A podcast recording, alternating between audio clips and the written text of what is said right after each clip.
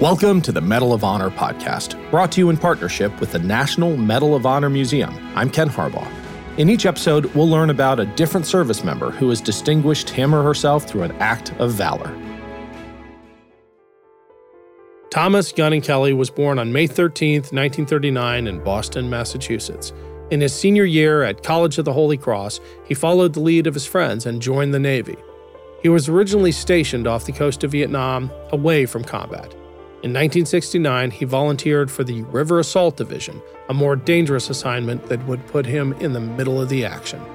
On June 15, 1969, then Lieutenant Kelly was leading a group of eight boats as they ferried soldiers from one part of the Ong Muong Canal to another. As they stopped to pick up another group of soldiers on the canal bank, one boat's loading ramp experienced mechanical failure and wouldn't raise back into place. With the ramp lowered, the boat couldn't depart without taking on water. The entire crew lended a hand to manually raise the ramp, but this was a laborious process and they were sitting ducks. Seeing their opportunity, hidden Viet Cong soldiers opened fire at the boat from across the canal.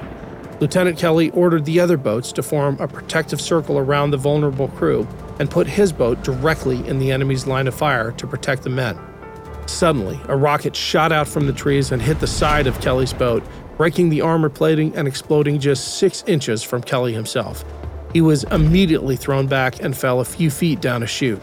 He heard one of his men say he was dead over the radio, but Kelly, still holding onto his own radio, said, No, I'm not. Temporarily blind and unable to walk, Kelly continued to direct the defense of his division over the radio.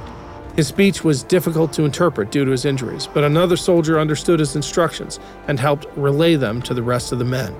Eventually, a Navy corpsman from another boat named Richard Nelson hopped aboard and provided first aid to Kelly under heavy fire. Kelly refused evacuation and continued directing the defense until the fire from the other side of the canal stopped. Kelly was airlifted to a field hospital where his wounds were treated.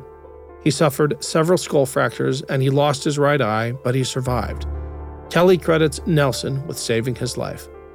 On May 14, 1970, one day after his birthday, Lieutenant Commander Thomas Gunning Kelly was presented the Medal of Honor for his strength and leadership. After his injuries, the Navy deemed Kelly unfit for service, but he was determined to stay. He served another 21 years and later worked at the Pentagon.